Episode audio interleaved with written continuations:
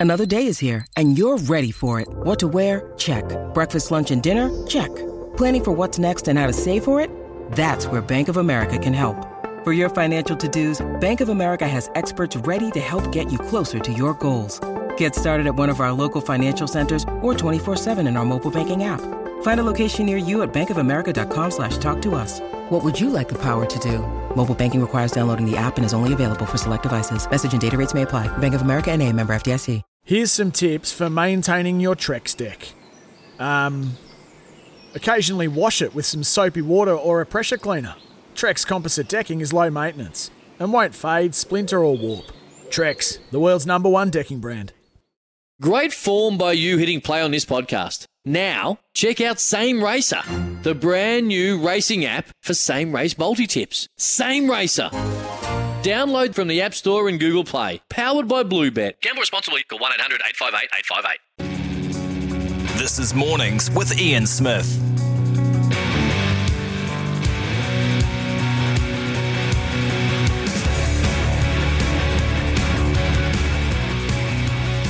Morena and good morning, New Zealand. It's uh, three minutes past nine here on Thursday morning. It's uh, Ian Smith with you from nine to twelve here on SENZ, and we've got a busy and very interesting morning uh, with uh, a couple of very, very special guests, including our very first one. Uh, Lewis Clareburt will be with us. Of course, uh, he created a sensation with a great start to the Olympics in the pool that really lit up our campaign. Karin Burger will be with us, and of course, she's a member of the Tactix. they're on the way up to uh, challenge and try and take that uh, title, the ANZ title, uh, away from uh, the Northern Mystics. They're at home. They've got to do it at Spark Arena on Sunday afternoon. and then just after 10 o'clock, Peter Fitzsimons. Uh, I'm looking forward to this, and I'm dreading it a wee bit because he's such a brilliant um, and clever man. He might be able to outfox me quite clearly, but he, of course, is always in the back of his mind. He's always got that thing in Eden Park, the Wallabies, the Bledisloe Cup uh, and that's my crutch. I can always fall back on that. So that's just after 10 o'clock. Sport is our religion, and here is Smithy's sermon. Well, this time yesterday it became national news. A headline misbehaving athletes, athletes on a flight home from the Olympics. A whistleblower, not happy to the extent it became what it is now. Make no mistake, uh, I'm a fan for others keeping certain things to themselves and their COVID prevention masks would probably be at the top of the list right now. But let's consider a little bit more in depth the circumstances of this flight. Uh, it was a charter flight, especially arranged uh, for the purpose of bringing home Olympic team members. If you're on it, you should know that. Observing the protocols of a quick exit, uh, you know, of, of the village, some barely having time to reflect, celebrate, or commiserate before packing their bags and heading to the airport. Some I would imagine on massive highs, some I would imagine the other extreme. It was for many the end of a massively long campaign. So here they are, 40,000 feet up on a yet another bubble with some music and some drinks, letting off a bit of steam, burning some adrenaline, doing what sporting teams have done since the year dot.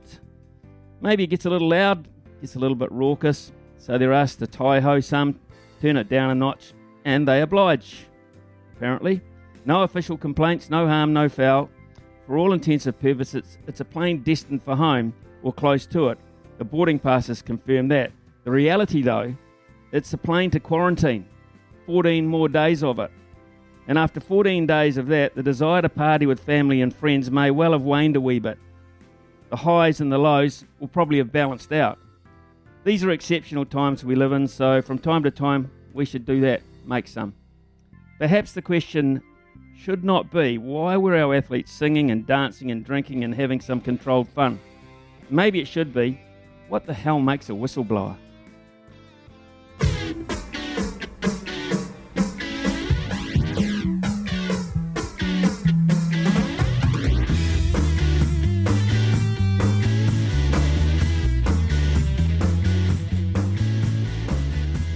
Well, exciting times they always are when the Olympics are on, and uh, we always uh, celebrate the achievements of some. We commiserate with some as well because it, it's that kind of thing. And sport in general is that kind of thing. But it's so highlighted um, when everyone comes together at the peak of their powers to go for the ultimate prize. And uh, a bloke that did that for us uh, not that long ago, but uh, I believe he's back in New Zealand now. uh, very quickly is Lewis Clareburt, who uh, set the standard for us. I think. I think when when Lewis hit the pool and did so well initially, everyone thought, yes, the Olympics are on. Uh, you know, he, here's a chance. Here's some magic, some early Kiwi magic early on. So I'm thrilled that Lewis is with us this morning. Uh, Lewis, you wake up. Um, uh, I suppose with mixed feelings. You're home, but you're not home. yeah, yeah, it's um, pretty tough knowing that you know New Zealand's right there and you can see it out the window, but um, you can't quite go and see it yet or celebrate with your friends and family. So, have you been able to, to celebrate it all, uh, Lewis? I mean, let's look at your achievements, uh, personal best. Uh, you know, you've made two Olympic finals. Um, you've set standards that New Zealand swimmers haven't done before. Uh, you are our best performer. So, ha- have you been able in any way kind of celebrate? Um, I guess you can celebrate it with your friends and like, you know, on the team and stuff like that. But um, obviously, you sort of look back and you sort of celebrate yourself and you sort of see how far you've come in, in the last few years. And you know, personally, I think I was, I mean, I was happy with my results, but definitely not, you know, content with, um, you know, I could feel like I could definitely do better and um, in the next few years. And you know, you sort of reflect on the things you can do, um, you know, in the future.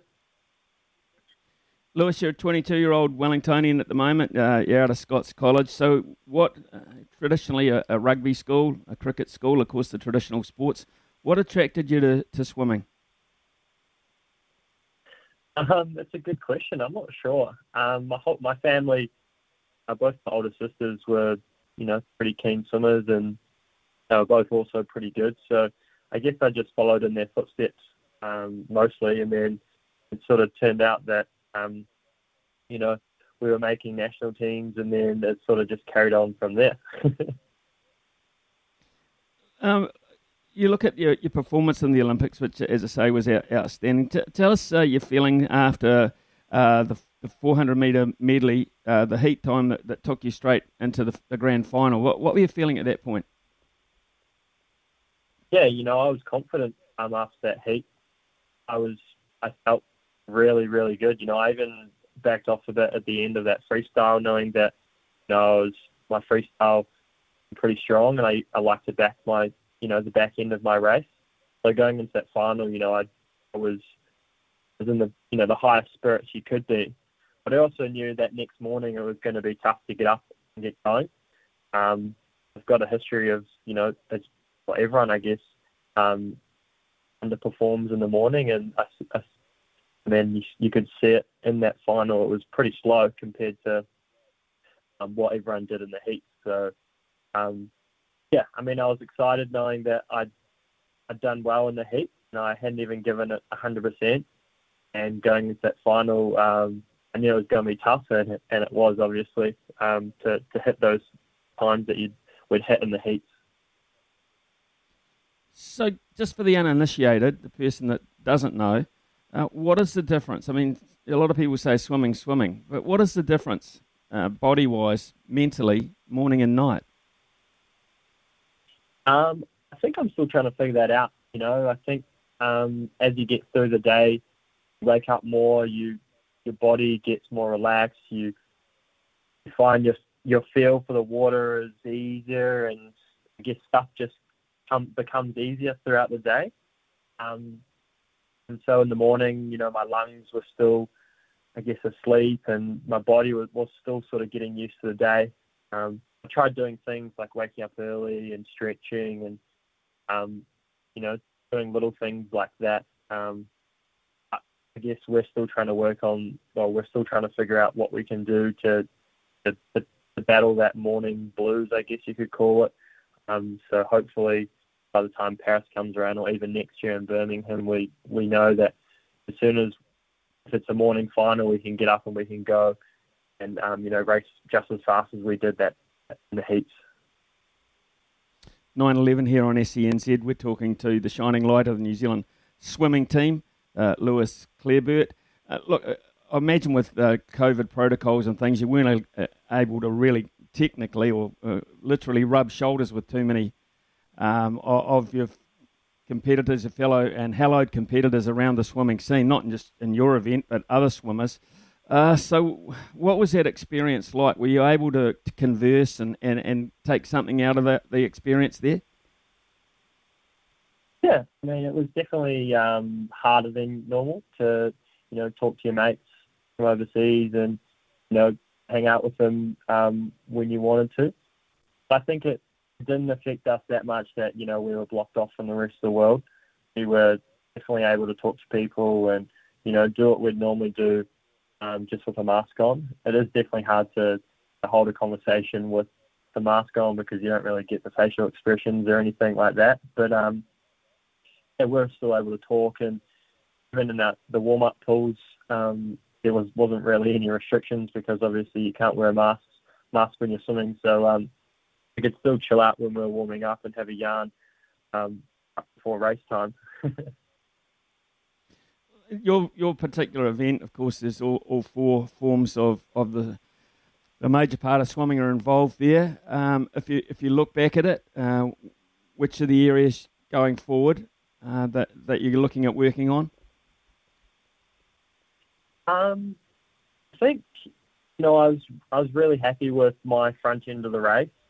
Butterfly and backstroke have come a long way, and backstroke used to be one of my weakest strokes, and it was probably one of the strokes that stood out for me at this games. Um, my freestyle, you know, I, I still like to back my freestyle because um, of my heats. You know, I was I was pretty strong in that area of the race, but obviously in the final it was a bit um, different. I think my biggest you know, work ons are probably still the breaststroke uh, lead, and then also um, still still my turns are not quite as fast as the rest of the world, and it's letting me down a little bit. Yeah. Uh, Lewis, uh, has it made you hungry? Hungry to go further? Um, you know, I know you've got a bit of downtime now. I think uh, you're going through. Uh, I read somewhere you're going through cheat month in terms of your diet, which uh, is really, really appealing. I would imagine. I'm not sure how much you can cheat when you're in, in quarantine, but uh, has, has it made you hungry though uh, for your next event to, to get back in the pool to train and get ready to, to go again? Yeah, absolutely. Like being in the New Zealand team, you know, environment and being able to welcome home our medalists from, you know, when we're in the village um, you know, it makes you proud to be a Kiwi and it makes you really hungry to, to want a taste of the medals or a taste of the, the success that all these other athletes are getting. So, um, you know, it definitely helps the motivation for now, knowing that, you know, that could be me or, you know, that we, we could really achieve that. Um, I got a small taste of it in the heat, you know, knowing that I'm capable of doing some, some good times and some competitive times in the world. So um, yeah, I mean motivation is is pretty high at the moment. Um, I still need to come home and, and have a break and, and reset, refocus, and get ready for the next three years. Um, yeah, so it's just cheap months at the moment, which is which is quite nice. I've ordered a Macca's I think just once while I've been in quarantine, so it's been pretty good. Fantastic. Those uh, Uber Eats are great things. Eh? Hey, um, look, you know, one of the great swimming combinations in New Zealand uh, was back in the day Duncan Laing with uh, Danyon Loader. Uh, you know, the way they worked together as a unit. Uh, you've got a, a good relationship, uh, close relationship uh, with your coach Gary Hollywood. You've, you've been together a while now. how does that work? How, how, how, how does it sort of mesh together? Yeah, I mean, Gary, um, I'm definitely very lucky to have Gary um, as my coach. He came to us back in 2016. Um, he was in Auckland and he was in Australia. Then he decided that Wellington was the place he was going to, you know, bring up his kids, so or his kid. So um, you know, I'm definitely lucky to have him. He, you know, he does everything he can to to create the program that um, is successful for me and you know my teammates. So you know, he works with um, guys like Ian Thorpe's coach, Doug Frost, who's a legend in swimming, and um, he has lots of people that are, you know, help him build our program back at home. And um, I've got a good relationship with him where we've got an open channel of communication that, you know, there's no there's no boundaries on what we can say to each other. It's purely performance based. So um, you know, he can he can say whatever he wants to say to me if it's um, you know if it's going to improve my performance. So you know, I think that's a good relationship to have with the coach. Yeah, total trust by the sound of it, which uh, I think is the essence of any relationship, sporting, sporting or not. You're still sponsored by Funky Trunks. We might as well get some plugs in here. Yeah, I am. Maybe we'll have to send you over some budgie smugglers. oh, that's a, I reckon that's a cool sponsorship. To be fair, uh, apart from apart from, uh, is it the Kilbirnie pool you do your work in, or the old Freyberg? Yeah, so mostly Freyberg, but um, when 50, the 50 metre setups at Kilbirnie, we, we like to head over there as well. Okay, then, Lewis, uh, you, you, you've got to tell us what, how are you going to, what is your, your celebration time, your cheat month? You're going to have uh, a couple of weeks left if you, if you call it a genuine month because you got two weeks in, in uh, quarantine there. So let's say you've got a final fortnight. How is Lewis Clareburt going to celebrate this with his buddies? Oh, I'm not sure, to be honest. I think it'll be a few more fast foods. Um, hopefully, not too many kilos I'll put on my body. But um, yeah, like I've I've got friends and family waiting at home for me to, you know, have a few drinks and and you know just have have a bit of fun and let let some steam off. So um, that's what I sort of think it's going to look like. But to be honest, I've got no plans. Good on you, mate. Uh, it sounds like you're a pretty laid back sort of a dude, and, uh, and I think that's one of the reasons why you're so damn successful. So, hey, congratulations on what you achieved. Didn't quite get on the, the, the dais, uh, haven't got any silverware or gold to, to bring home for it, but uh, on track, I imagine. Uh, Paris, not that far away, mate. It's not that far away. Yeah, that's right. You know, three years is not actually that long, considering um, you know we we've got that extra year to prepare for Tokyo. So. Um, yeah, look, I'm excited what I can do and we can we can do for the next three years. Cool. Hey, Lewis, thanks for the time this morning, mate. Really do appreciate it. Uh, and, uh, you know, go well. 919 here on SENZ. Uh, fantastic to talk to uh, one of our Olympians there. We're going to try and get as many as we can over the next uh, few days as they filter on home uh, on whatever method they are and whatever kind of party they want to have on their way home as well and that an issue. You might want to talk about that actually, or, or text us about it. 8833 is the number. Uh, and also, uh, that's the text number 8833 0800 150 811 is the phone number. You could win uh, an All Blacks experience courtesy of Ballpark Entertainment if we adjudge you to be caller of the month. Voice of sport in New Zealand. Nothing gets past Smithy. This is Mornings with Ian Smith on SENZ. It's 9.24 and uh, we're getting texts in on the subject of the whistleblower, 8833. If you want to climb in on this, uh, when is celebration appropriate? When is it not? Is this not exceptional? Uh, that's the kind of topic I'd like to hear from you about. I mean, uh, these are these are people flying home to quarantine. They're not flying home, you know, to to loved ones and whatever. They've got to go basically uh, back into another bubble, and, and uh, here they were just having a bit of time together, last time together um, and a very controlled environment by the sound of it. Uh, I was interested to see uh, that one of the articles on it on Stuff was written by Stuff's senior crime writer. A senior crime writer. What? Spot on, Smithy. Find the whistleblower out them. Was there any refs on the plane? I suppose there would have been a lot of officials on the plane uh, coming home as, as part of the uh, process to clear out of the village as soon as possible. Smithy, I'm with you, brother, on the whistleblower or the whistle blow hard, he says, they must have the most boring, uninspiring life and can never keep their sticky beaks out of other people's good times. That's from Matt down south.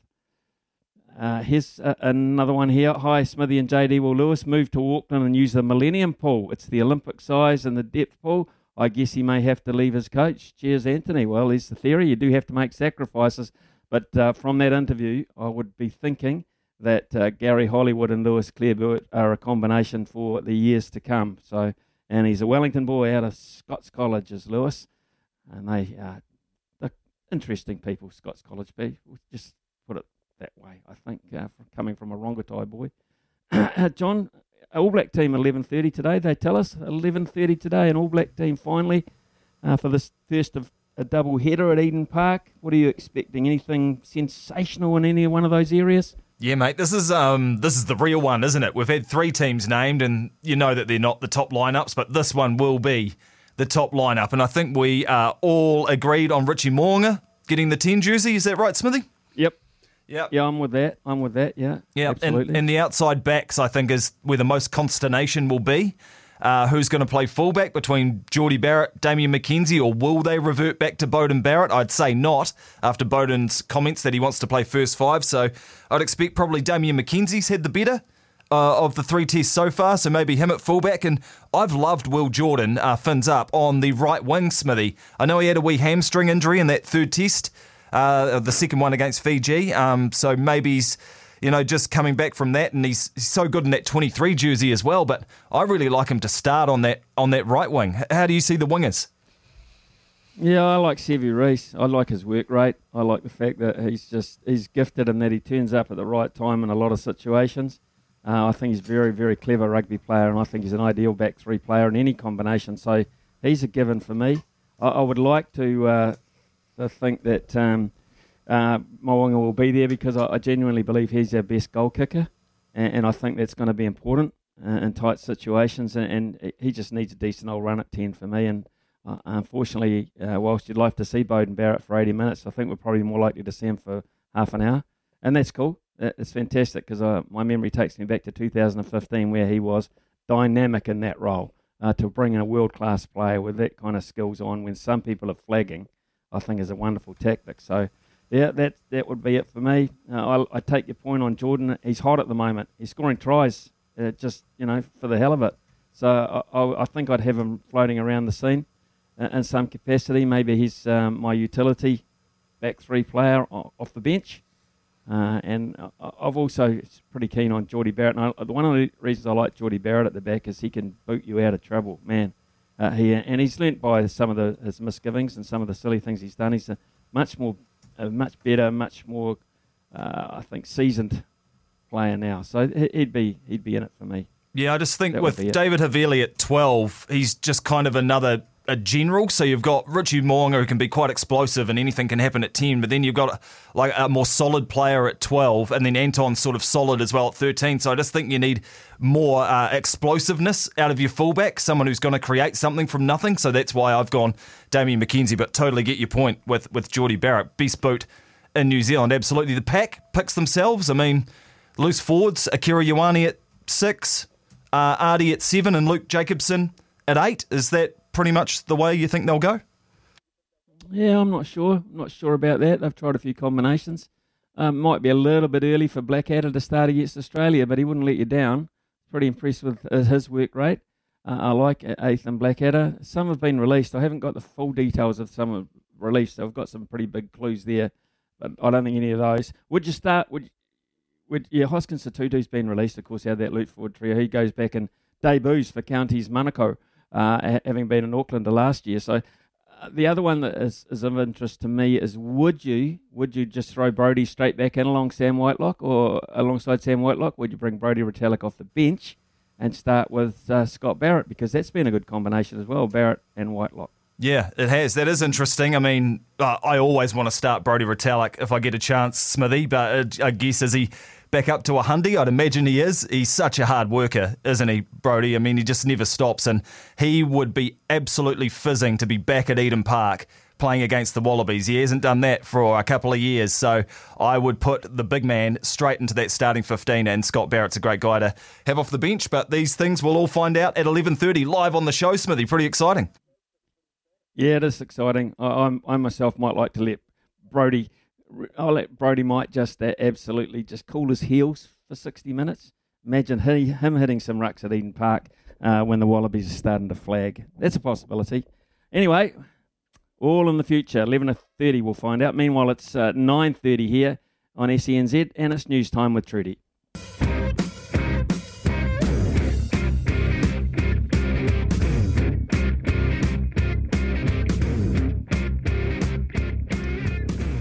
Well, it's a big weekend of sport up in Auckland, of course, the Bledisloe Cup between uh, New Zealand and Australia on Sunday afternoon at Eden Park again. It's uh, Auckland against Canterbury. And it's not the only Auckland Canterbury rivalry of the weekend up in Auckland either, because the ANZ Championship reaches its grand finale at the Spark Arena on Sunday afternoon. Uh, it is the Tactix travelling north to take on the Northern Mystics. Really pleased now to be joined by standout Tactix defender Karin Burger, who uh, has won it before. Good morning to you, uh, Karin. You've won it before, of course, with the Pulse. So, how's your nerves level going into this weekend? Yeah, good morning. Um, it's actually quite all right. I'm not one to really worry or stress about things too much, so um, just really excited. I think the nerves will kick in on the day, usually in the changing rooms before we head on to the court. That's when I get the few butterflies in my tummy, but otherwise it's business at the moment. We're just working really hard to prepare our best um, to be ready to take them on on Sunday. Yeah, it's a, a, hugely important week for, for netball in New Zealand, but uh, for you and you guys in particular down there. Now, can you sense within training though, there's just a little bit of extra edge, knowing what's at stake this week in particular? Yeah, we try and um, be aware that you know it is a final, so um, you do need to prepare for it a little bit differently. I think it's a more mental shift rather than a physical shift. We don't want to change too much in what we do um, just to make sure that we stick to the same routines because it's been working for us. So it is that slight difference, but it's more a mental thing and, you know, challenging each other and making sure we, we fix those one percenters so that we're crisp when we step on court on Sunday. Karin, it's almost two weeks in a row of, of finals netball for you because to travel south and have to beat the Steel in their own environment was pretty much a grand final in itself. yeah, it's pretty awesome. I think uh, a lot of us were quite happy with having to play an elimination final. Um, it's awesome to be able to, um, like for the Mystics who'd gone straight through to the finals, um, and they had that bye week, and it's really important to make sure that you use that bye week quite well. And so for us, it was quite nice not having to worry about changing anything. We're just back to um, business as per usual. Obviously, we had one extra game that uh, went a little meant a little bit of do or die. So, um, yeah, it was mm. awesome to play down there and and um, against that crowd, against that team. They were really giving it to us, especially in that last quarter. So it was pretty awesome coming out at the top. So you've gone from the pulse to the, the Tactix, Karin. What what has it meant uh, for, for your game? Is it is it given a, a slightly new dimension down there? Uh, well, the biggest change, I guess, is the positional change for me, and um, I knew coming in that it was going to be a bit of an adjustment for me, only because I hadn't played this position at this level before. So, I mean, I grew up playing it, but um, at this level, it's something completely different. And so I think you could see that throughout my season as well. It took a little while to get used to, and also playing with um, Jane Watson in the back, getting to learn how to play with her. She's such an such an instinctive player and learning how to play with that. Um, I think it took us quite a while to get used to each other, but now that we are, it's gelling quite well. So um, I'm just happy to be playing with an amazing group of girls around me um, and playing some good netball. So I guess the move so far has been pretty good. yeah, I, I, was just thinking about that actually playing in, in a combination with Jane of, of that nature. It's almost like you've got to sort of read each other's mind because you're working in such a confined, confined space with uh, two attackers coming at you. Um, I mean, you don't want to be drawn to the same one. You must really have to have that understanding, and that takes time, I'm sure. Yeah, definitely, and and I think like I've mentioned before, like Jane is um, play a lot on instinct, and that's how she gets a lot of ball and a lot of tip. So um, I mean, by all means, that that's how she needs to play. So when people play on instinct rather than um, set structures, I mean, we do have an idea of how we need to move, but a lot of our movements, and I've heard before that I'm quite an instinctive player as well. So having two people play on instinct, it really relies on having that connection and understanding between each other. So it took for us a little while to get used to that and knowing what our strengths are and what our kind of movements are to know who will go for what and what we need to be um, attacking and um, setting up for each other. So it's um, it's gone gotten a lot better since the start of the season, but I still think there's even more improvements to go. So yeah, I'm looking forward to seeing where it takes us.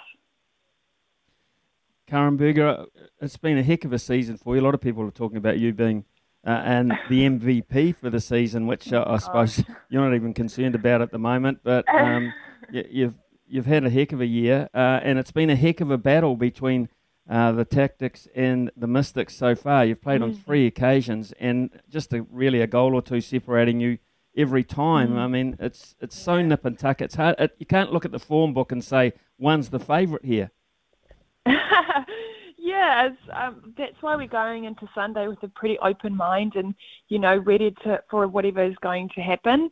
Um, we need to um, really put our best foot forward, and I'm pretty sure they'll be doing the same, especially playing against um, with a home crowd backing them.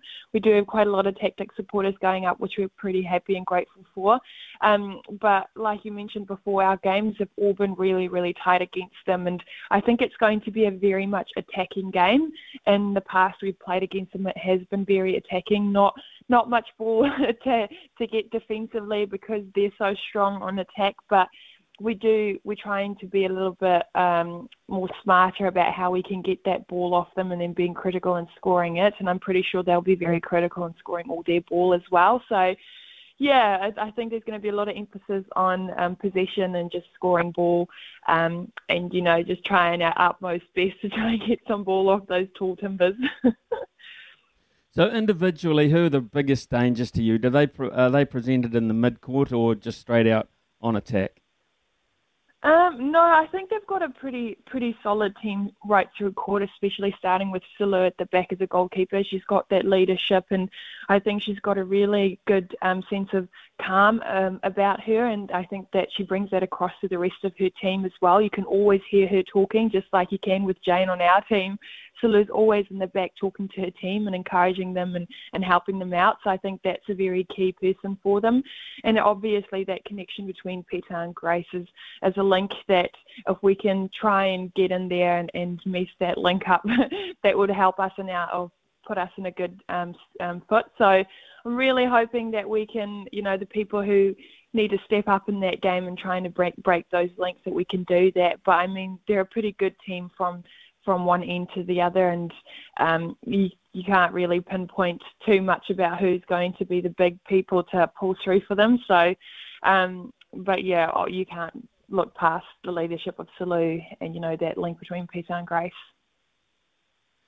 Karin, it's interesting, you know, when you head to finals, particularly if you head to them for the first time and you and you're heading away to play them uh, on their turf. Mm. One of the factors that you, you know you're going to get is the away crowd factor, uh, mm-hmm. but you don't quite know how you're going to react to it. And one way to react to it and to do well is to start quickly and to get your noses mm. in front because playing catch up against a crowd as well as a team yeah. sometimes isn't that easy, is it?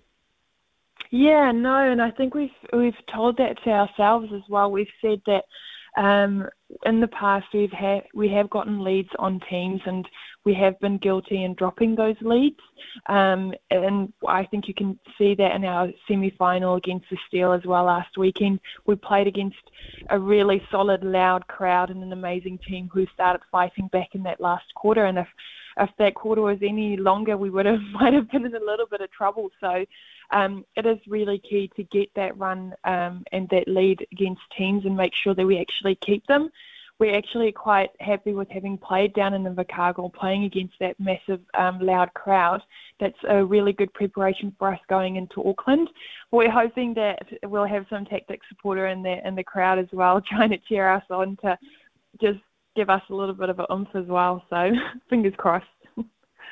Yeah, fingers crossed for you, uh, Karin. Thanks so much for joining us this morning. You sound pretty balanced and pretty relaxed about the whole deal, having uh, been a champion already. Uh, I hope that can filter through to some of your Tactix teammates because it is going to be a massive occasion on, on Sunday afternoon at Spark Arena. So good luck to the Tactix as they head north to take on the Northern Mystics for the ultimate crown in New Zealand netball.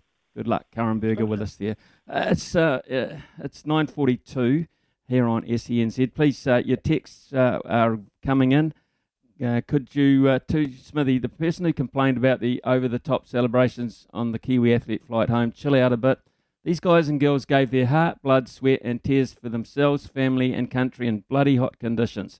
This person was also coming home too and knew what this meant to this great battling sports nation. I would have loved to have been on that plane. Brendan from Queenstown. So, yeah, you've got some solid thoughts about it uh, other texts coming in. Keep them coming in and, and, we'll read them out. 8833, put your name on it. It always helps as well. And 0800 150 811. Interesting. We'll read some shortly and uh, might uh, call in with uh, John Day and just to catch up on what's happening with the Olympics later on today. Behind the stumps to behind the mic, you're in safe hands. It's mornings with Ian Smith on SENZ. We've been asking for your texts and calls, and Scott from Taranaki is on the line. Good morning to you, Scott. Uh, what takes issue with you today? Well, Ian, good morning. What what happened to the old saying, what goes on tour stays on tour? Um, this is a chartered flight, Ian. This is really disappointing, the person who ratted on them for having a bloody good time, and they damn well deserve it. You know, legends are made out of good times on planes, like David Boon, for example. You know, so let these guys have, their moment. They can't do it in quarantine, obviously. So let them, you know, they're all going to the same place. They've all come from the same place. So you know, let let them have their time. And um, and to be honest, I'm really disappointed in the New Zealand media. What have we become? In the old days, that would be a no, non-story. Everyone would throw that in the bin. So I just I'm just so disappointed that we can't just look at that as a as a nation and just go, no, nah, we're just not going to run with this. Who's this guy? Tell him to go and you know, bugger off. So let them have their fun, I say. Yeah, I'm with you. Um, I, I think we, we also understand that the, you know, the the media rely on people. Uh, we do too. Uh, this is the media, for goodness sake, you're listening to. But uh, we rely on people to provide us with information. But I, I, think when you get that information, you've got to balance it before you, you sort of use it. Uh, and this is a thing where even the airline had no re- no registered complaints. Okay, the captain came out uh, to say settle down a wee bit. But, you know, I've been on planes where the captain's popped out to say hello to some people and, and you know, uh, if he knew that uh, Olympic successful Olympic athletes are on board, he might have been coming out anyway, and might have just coincided. Oh, do we know that? It might have just coincided, coincided with the fact that they were having a good time. But I, I don't begrudge them a good time, Scott. I, I simply don't, because what they've achieved, uh, what they've gone through to get to this point, and then the prospect of going home into hiding again for another two weeks, which is a hell of a long time by yourself. Um, you know, I, I just I don't get it. Why why someone would just be so stupid um, to and so grumpy to expose that. Well, yeah, exactly, Ian. And and the fact of the matter is, the people on the plane were all Olympians or trainers and staff. You know, so the the person who was with them knew what they'd been through to get to that point. You know, understood the mm. the the effort and time it takes to become an Olympic athlete. And the fact you're right, they're going into isolation, which is, you know, far out mental fortitude. You're going to need some. Um, it's going to be tough, especially for athletes who are really active. I mean, and they've cut back the amount of activity you can do in uh, MIQ now, haven't they? They're not allowing you to train as much as they used to. So it's going to be really hard for some of those guys who have got to go back to, you know, getting back into, into shape to, to go and compete again in a few weeks or whatever it might be. So um, yeah, the other... yeah, yeah, let them have their fun. Congratulations to them.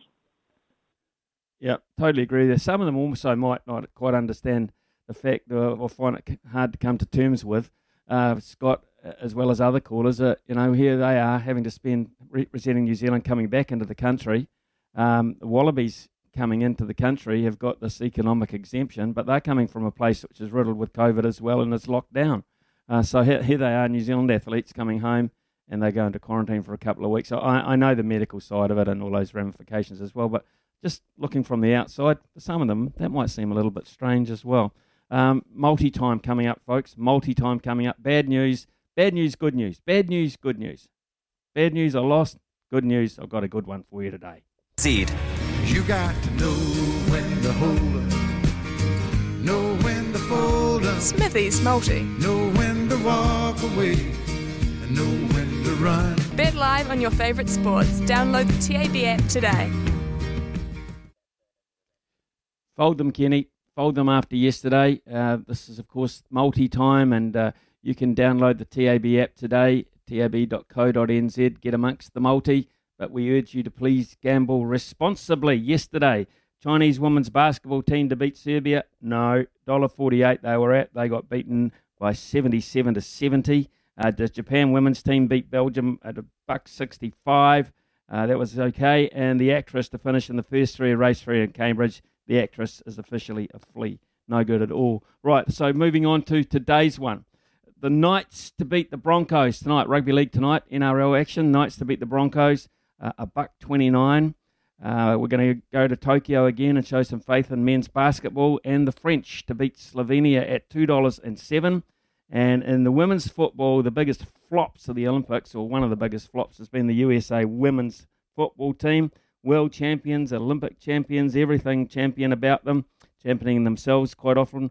Uh, they're going to beat Australia uh, at a buck 65. They'll finally come good tonight. So that multi collectively will be $4.40, John. $4.40 and I think that's pretty good value. I'm confident about today's one. Yeah, mate, I don't mind that. Um, dipping in in the NRL again, you've actually had some pretty good form recently in the NRL. So, yep, back in the Knights Yeah. tonight. I love Thursday night rugby league. Yeah, I like Thursday night rugby league. I, like, I used to like rugby league when it went Thursday night through to Monday night. You know, they spread the games out, and then you only had to, you know, you only had to live without it for a couple of nights. It was just brilliant. So, yeah. Uh, another text has come through. Uh, it wouldn't be uh, a morning here on SENZ without a text from Paddy and Lulu. And Paddy and Lulu say this morning, Nosy Parkers go away, AC Smithy. Also loved the cricket on the radio last night. Yeah, England absolutely barreled out by India, who played a four-prong pace attack, not even needing Ashwin in this test match at Trent Bridge. Uh, I think uh, England are officially in big trouble. Rolled for 183. India, uh, hottest of favourites to win there. After the break, one of the true legends of broadcasting in Australia, and a very funny man, but a man with some very considered opinions as well. Peter Fitzsimons. He will be joining us, and I'm really, really looking forward to the chat.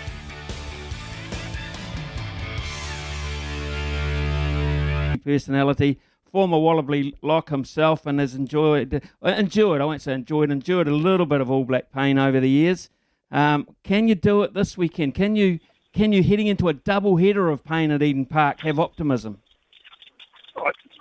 Uh, thank you for having me. That's Peter Fitzsimons. I didn't hear the Fitz part, but anyway, did you did you give a small did you give a small pat on the back to your assistant there, who no doubt got dust all over her by going into the archives to find that dusty footage from 1986.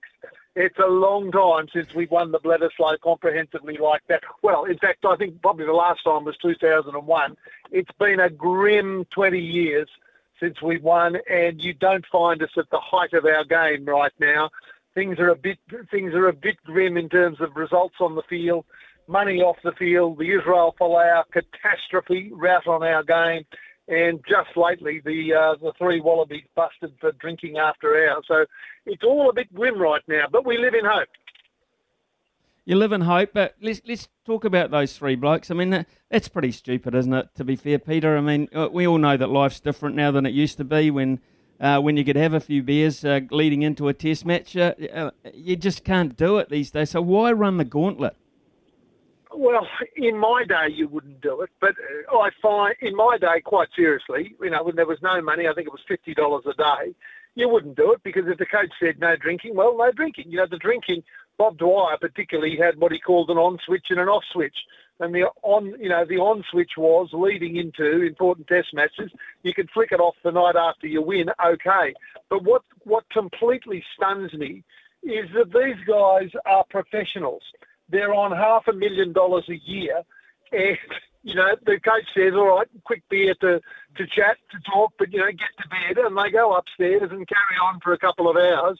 I mean, it just takes my breath away. What the hell were you thinking? And while I'm having a bit of a rant, it came on the same day we found out about the the sevens guys. You know, the rugby sevens coming back from Japan. Again, in my day, when you've got the Australian blazer on, we've all been drunk in our time. Most of us have been drunk in our time, and many of us, including me, have made dickheads of myself, ourselves in our time. But when you're wearing the Australian blazer, you're wearing your team, team's team's uniform. You're coming back from a stunning Olympic Games where everybody's in love with the Australian Olympic team because they've been such terrific people. They've represented our country well. They've won gold medals. And what's going on? You've got rugby players up the back, sevens rugby players up the back, vomiting and gar- I mean, just give me a break. Again, there's a brilliant column about this in the Sydney Morning Herald today. Matter of fact, I wrote it. And 30 years ago, we talked about the, the word was NTA. If you've got an NTA, never to tour again. Marked on your papers, never official but unofficial. You know, a quiet word in the in the in the ears of the selectors and management. Look, this guy's a liability. You can't put him in a uniform and take him away again. It's too hard. And I suspect that those guys that were responsible for that with the Sevens will be an NTA. We don't feel that strongly about the Wallabies. They'll be back in a in a in a match or two, but really deeply disappointing. Peter Fitzsimons with us uh, from Australia. Of course, uh, he's currently uh, in a in a situation of lockdown. The whole of Australia is, but they had the economic exemption to come to Eden Park uh, over the next fortnight, which is great for rugby. What is it about? Do you, do you feel is the theory about the pain of Eden Park about that, that particular piece of turf that stops the Wallabies, or, or is it something else? It's it's oh, look, I love Eden Park. It was a privilege to always a privilege to play at Eden Park, and over the years, you know, it was it used to be it used to be quite a pleasant oval, you know, in terms of nice little grandstands, and now it's a coliseum. But there's there is something about you know you're in New Zealand's biggest city. New Zealand's the keenest rugby nation on earth, and to play at Eden Park, you know that I always used to say that New Zealand rugby crowds didn't watch rugby they consumed it. You know, they devoured it. They just loved it, and nothing's changed over the years. So when you when you're playing at Eden Park, you're sort of playing at Madison Square Garden or the Royal Albert Hall. It's like it is. It, it's like the sacred place of rugby globally. Peter Fitzsimons, uh, tell us uh, your impressions of Dave Rennie. Uh, it's been a bit of a a revolving door sort of situation. The coach of the Wallabies, uh, you know, some Australian born, some New Zealand born. Uh, they've come and they've gone and they've tried. Have you got confidence about the Rennie dynasty? The first thing I'd note about David Rennie, Rennie is he's a, he comes across as a good bloke, a nice bloke, um, which is the which is the upside. You know, like I've dealt with him a few times, and he's very approachable. Um, speaks obviously very knowledgeably about rugby and he comes to the position with a great resume of huge success. And I, I must say, after Michael Cheika, Michael Cheika is responsible for the best rugby we've seen in this country. Back in 2015, it was, I think, when New South Wales won the won the Super Rugby. We haven't seen rugby like that. He then took over the Wallabies, and they got he got them to the final of the World Cup that year. And after that, things turned pretty grim pretty quickly, and he was a very abrasive character. He always looked resentful of the media, resentful of the opposition, and just it was it was just it was just you know prickly. And then Rennie comes along, and he's a breath of fresh air because you know like he looks down the barrel of the camera, he talks openly, he doesn't get flustered. He's under attack by Alan Jones, but everybody is. Um, and so that's the good part. He's like an antidote to the age he's come from the maybe downside is, I guess, well, obviously the results haven't been fantastic. And I guess all I can say is, from my own point of view, I, the, the Wallaby coaches that I had were Alan Jones and Bob Dwyer. I read John Eales' biography, which was about Rod Macqueen. They were very, if you, if you can call them A-type personalities, they were very, you know, Churchillian speeches and strong. Eddie Jones was like that. From a great distance, Dave Rennie does not come across to me like that. He doesn't seem to be that kind of punching your fist into your palm. This is what we're going to do. This is how we're going to do it. Maybe that's because I'm from the amateur era. That's the way we did it. Maybe professional coaches now are far more buttoned down. I don't know. He he doesn't come across to me as that kind of coach, which is the one I sort of instinctively feel we need. But I may be totally wrong because I'm an amateur dinosaur speaking in the professional age. Peter, uh, I am too. Uh, but uh, look, on the basis of what you saw between Australia, the Wallabies, and the touring French, um, what did yep. you notice there? Was it an improving Wallabies side as they take on the All Blacks? Did you see some good signs there? Well, the, the, the first good sign is they were playing. You know, two things. A year ago, to use the colloquial ex- expression, Australian rugby was on the bones of its ass. You know, across the board, things were grim, seriously grim. We had, you know, management resigned in disarray, no money in the tiller. Uh, we had, we had uh, Israel Folau, just well, in my view, just destroying the goodwill towards rugby, just behaving absolutely appallingly and costing lots of money and re- diminishing focus on the game. Um, you know, everything was horrible, and it, and then COVID hit.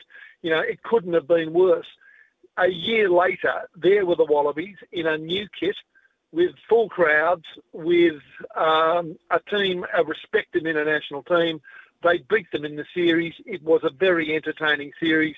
So even though it wasn't the you know the, the number one French team, the fantastic thing was that they were playing in the first place and it was going out on Channel 9, free to air television, delivering a big audience. So, from the perspective of where we were a year ago, congratulations to the chair, the management, the players, couldn't be better. But nobody was kidding themselves. The fact that you know you came to the ends of a, of a so-so French team and won the won the series was great, but it wasn't the All Blacks. And the and the real test, of course, will be Saturday night. And you know we all hope for the best while the expectation that dare, that dare not speak its name, the expectation is that the All Blacks will win again and perhaps win handsomely. Peter, uh, you probably caught uh, a little bit of New, uh, the All Blacks' performance in their three lead-up Test matches. A non-event, really, uh, against Tonga, 102 to blank, uh, and then two pretty competitive Test matches. Albeit they still scored a lot of tries against Fiji, but they were taken on physically. Um, do you uh, you hold the uh, taking what you've said? You, you, hold the All Blacks pretty much uh, seriously in the favourites tag here. Of course, you know they're All Blacks. They're, they're world champions. They're they're they're they're. No, I never saw an All Black team. I never saw men in All Black jerseys that didn't play their hearts out and play brilliantly. And you know, they're whilst however, I think Phil Kearns was the one that said while while while our ass points to the ground, the All Blacks will go into every match as favourites. I mean, you tell me the last time you remember an All Black team going into a Test match that weren't favourites. They're pretty much always favourites. That's true. Um, uh, well, they are in our minds because it you know it runs deep for us over here, and we're we are uh, eternally optimistic that, that they'll fly the flag for us. Uh, yeah, so I, I do believe that, but we've got a coach under pressure as well. Um, you know, we haven't got a coach who's been guaranteed a gig right through to the next World Cup. He's he's on watch, and, and uh, I, am not sure whether that makes an All Black team more desperate or, or the coaching staff more desperate around them. It's interesting you say that because allow me to confess my ignorance. For the first time in 30, 40 years, I'm not the name of your coach doesn't immediately spring to mind. He's on this side of the on this side of the Tasman. I've no doubt he's a fine man and a fine coach, but gee, I must say he's low profile this side of this side of the ditch. Yeah, he is Ian Foster. Uh, he was uh, Steve Hansen's uh, deputy for a long, long period of time. He's been around the All Black camp for a long period of time, but he is a pretty understated sort of a bloke, uh, very determined in his own right. He's been waiting a while to get this gig, and he desperately wants to hold on to it. Uh, Peter, here's another thing, just briefly before um, we let you go. Rassie Erasmus, what did you make of that? Because uh, I'm sure, I'm sure you found that interesting, and, and that blast he had uh, over in South Africa. Yes, I, I did find that interesting. Before I get to that, can, me, can I ask you a question, even though I'm on your show and it's you asking the questions, mm-hmm. not me asking the questions? May I ask a question? Yes. What are the chances that New Zealand would ever have back my mate Robbie Deans? You know, Robbie Robbie Deans, who had always seemed to me it was his destiny to be All Blacks coach. He was a great Wallaby coach. You know, in terms of perhaps the results at the time were not everything we wanted, but in the time since, you know, we all realised, wow, Robbie Deans was was terrific. Is there any move in New Zealand in the future to get Robbie Deans back as All Blacks coach? No, no, um, you know, I work in the media, but I work very closely with the All Blacks and have done over a period of time in terms of commentary, etc. I have not heard one one whisper about Robbie Deans being back. In fact, uh, the, the the hot item after Ian Foster, of course, is the, is the current Crusaders coach, uh, and, and that's Razor Robertson. So, um, no, uh, no. Uh, short answer, Peter, no. The thing that um, you know, I I hunger for in rugby generally, beyond the uh, you know victory for the Wallabies and victory for Australian provincial teams, I hunger for personalities. You know, people that when they come on television, you go, oh, hang on, lean in here. This is interesting. Wait for this. You know, so I, I know I may be sounding like a dinosaur, but and perhaps I am having just turned 60. But again, 30 or 40 years ago, the personalities in the All Blacks, the personalities in the Wallabies, the, the Springboks, and the rest of it made for compelling sporting theatre. And I don't know your man Robertson, the Crusaders coach, at all. Never met him. But that dance that he does when victory, I mean, I just look at that and go, geez, give us more of that. Those kind of people that are vibrant personalities beyond the winning and the losing. Give us something to cheer, give us something to laugh, give us something to engage with. And Far, Nick Farr Jones once said to me that something I've never forgotten, somebody told him, but I've always quoted it. People don't go to watch sport, they go to watch people. And to really enjoy watching sport, you need to know the backstory. You need to know who these people are, what they're what they're like, what their what their personality is, what the backstory is. And again, I don't I don't know Robertson at all. I repeat, but geez, he's an engaging media presence. He's an engaging, you know, personality in rugby, which is what we most need. I've got to go. My wife's cooking her little finger at me. That's cool, Peter. Thank you very much for your time, um, and hopefully uh, in the months to come we can uh, have a quick chat and review that uh, performance uh, of the Wallabies over the next two weeks. But certainly in Peter Fitzsimons' mind and uh, everyone else's mind as well, uh, they are up against it. It is 10:19 here on SENZ. it's time for the panel very, very shortly. we're going to take a, a, short break. He's an interesting man, isn't he, Peter Fitzsimon? He's been around a long time, written books, and uh, been a TV and radio personality. And uh, he, I'd say, he wears his heart on his sleeve, but you certainly know what his opinion is, um, and he is very forthright in it, and uh, does a good job. Probably makes quite a lot of money out of it as well. Um, but uh, we never quite heard of what he thought about Rassie Erasmus, but I would imagine uh, he would have had an opinion there. But as his wife was wagging the finger at him, he had to go because when they do, you just do, don't you? You just do. It's ten nineteen. From behind the stumps to behind the mic, you're in safe hands. It's Mornings with Ian Smith on SENZ. Big talk, big opinions, the panel.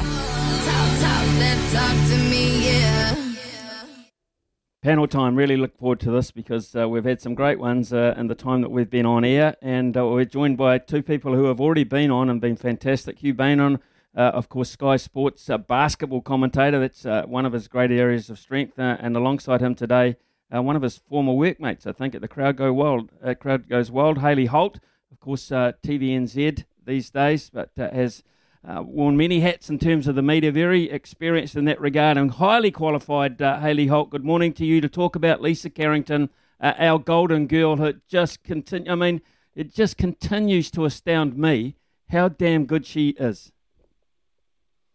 Well, I know it's it is astounding, but also I'm not surprised just by knowing her over these years and watching her develop. She is just so focused and so determined, but she's also got that mental strength that we've been talking about lately, and that everybody's been, you know, talking about Simone Biles.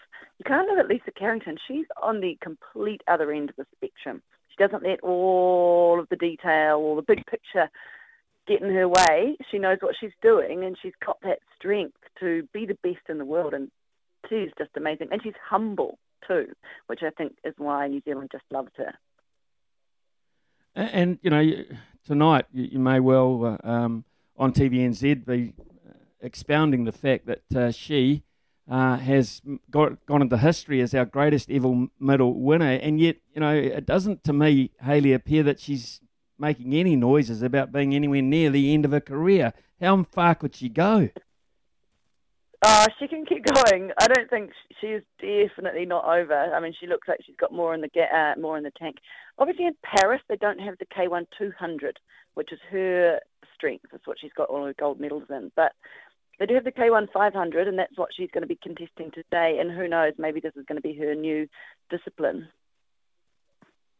Well, she looked good, Hugh Bainon, yesterday. Um, you know, it's the one that she hasn't really managed to gra- uh, grab the, the gold medal for, the slightly longer distance, but she looked very, very strong yesterday. Uh, what have you made? Uh, is she your standout performer so far, or something else caught your imagination in terms of the, the New Zealand team? I see. always astounds me and has done since she first burst onto the scene. Um, I've never had the fortune of meeting her like Hayley has, but just watching on from afar and everything you hear about her is just incredibly focused and hardworking. She's 32. She's the same age as me, and she makes me feel like I've achieved absolutely nothing in my life. Um, when you see just how well she's going out there, and, and as you say, Smithy, she's just so likable. You know, she has an eminently Kiwi quality that we really enjoy about being humble and, and not bragging about stuff, and, and just eminently likable. So yeah, she's certainly one to stand out. Another one for me, uh, medal-wise, that perhaps we got a little bit under the radar. I don't know because it wasn't a gold, was the tennis bronze. I'm a big tennis tennis fan, and I know those two, Mike Venus and, and Marcus Daniel, have been slaving away on the double circuit around the world, um, and gone pretty much under the radar from a New Zealand sporting point of view. You know, Mike Mike Venus has won a, a French Open along the way as well, so I thought that was a phenomenal achievement to, to grab a medal for those two. Hayley, we all work in the media. We like a good story. You know, that's what pays the bills. To be fair, uh, is this a beat up, this behaviour by the team on the plane uh, on the way home? Uh, I mean, if it gets to the point where there's no official complaints made to anyone, uh, should it have got this far? Well, can we all just relax a little bit? Honestly, these guys brought home piles of gold medals. I think they had the rowers and um, the sevens players. They're allowed to blow off some steam, you know, give them a break and everyone's got to stop being so offended by anyone sort of stepping a little tiny bit outside of the norm. You know, these guys deserved to have a little bit of fun on the plane, and you know, all power to them, I reckon. Yeah, I, am the same. Um, Hugh, I, am I'm, I'm not sure about you, but you know, this, these are exceptional circumstances for me as well. They're, they're not like they're heading home into the arms of loved ones, supporters, and that. They're heading home into quarantine. Give them a break. Give them, give them give them just a little bit of extra latitude, surely, even if they, they pushed it that far. Yeah, exactly. The key for me, 100%. the real key for me, Smithy, and I think you nailed it in your sermon earlier, was that it was a chartered flight for that reason to get Olympians home. That was the key for me. A little bit different if that's just a normal public flight. I mean, have they gone a little bit too far? Well, if the pilot has to come and tell them to calm down, maybe, but by all accounts, they did straight away after that. So, yeah, I think do I care about it? Absolutely not. Good on them. You know, good on them. It was a charter flight for them to get them home. They've come back. They've done well. They're celebrating. Fair play. Okay, it's uh, 10.30 here on SENZ. Please, uh, Hayley Holt, please, Hugh Bain, stay with us. There's a couple of other issues I'd like to uh, broach with you uh, after the news with Trudy. Big talk, big opinions, the panel. Talk, talk, talk to me, yeah. 10.32 here on SENZ. We're slap bang middle uh, in the middle of the panel with uh, Hayley Holt this morning and uh, Hugh Bainan. Uh, Hayley, uh, news has just come through. Uh, I understand that uh, Laurel Hubbard has ret- announced a retirement from weightlifting. My immediate reaction to that is a big, fat, loud sigh of relief. it's good, isn't it? Is it a good thing? I mean, yeah, I mean, obviously we've talk, we've spoken about this earlier, and it's a really contentious and complex issue. It's not really just black and white. This thing. Um, what my take on her reaction after her event is that she's just been a really classy lady. She has got the mental strength to have gotten through um, through the Olympics, where she's had the whole world talking about her right to be there, and she has still managed to pull up with class She's had respect for the media who have talked to her. Um, and I just, I really, I respect her as a person, sort of away from the discussion about whether she should have been there or not. So all power to her, I think. And she's also started this really important talking point that we do need to discuss. So she's almost a necessary, uh, a necessary event, shall we say, in these Olympics, so that we can actually have these these discussions going forward. I actually think that's a very good point, Hayley, to be fair, an absolutely very good point because if nothing else, there is no medal uh, that people have to regret her winning or, or celebrate her winning, but there is that legacy she has left us with that, needs more debate, Hugh. And, and that was the point even uh, when um, all the athletes, uh, Alison Roe, etc., uh, had this letter go forward to the minister and say it needs to be more debate. I think, if nothing else, uh, Laurel Hubbard's participation will lead to that, and that can only be a good thing. I'm immensely proud of her. You know, as a New Zealander, I'm immensely proud of her. We you know, have a, a fantastic history of leading the way on social issues, from being the first country to give women the vote, you know, to going nuclear free. There's a long list, and this is just another one. I think we should all be immensely proud of her. I think history will look on her incredibly favourably. Um, a medal or not, you know, even if she won, I wouldn't have had any, any regrets or anything like that. As you may have mentioned, Smithy, I think she uh, she's done fantastically. She's put up with a hell of a lot. I think people have forgotten there's a human being in the middle of this debate um, who's gone through a lot in her life and had to make some massive decisions in her life away from sport. You know, bigger decisions than any of us have you know have had to make. So uh, yeah, immensely proud of her, and um, yeah, I think she'll be remembered favourably as history goes on. Yeah, I hope she can just now uh, get into uh, what is a normal life for Laurel Hubbard and, and relax into it now that this is all done and dusted. Uh, Hugh, basketball. Uh, are the Lakers building a Harlem Globetrotters here? I mean, you know, what what are they putting together here? And is it is it going to be the team or is it not? It's going to be a real experiment in load management. That's what it's going to be, uh, Smithy. with this team is you know, old in NBA basketball terms. This is an old team. I think they've got one player at the moment currently rostered who's under 30. Um, you know, so this, and we go all the way up to Carmelo Anthony's 37, LeBron James 36. But hey, who am I to say these guys are old? LeBron James is still averaging, you know, well into double-double territory and is one of the best players in the league at 36 years old.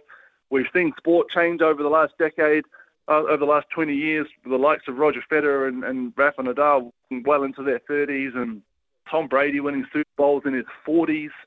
So um, I can't see an issue with it. Yes, they're going to have to manage the load as it goes, but why not give it a go?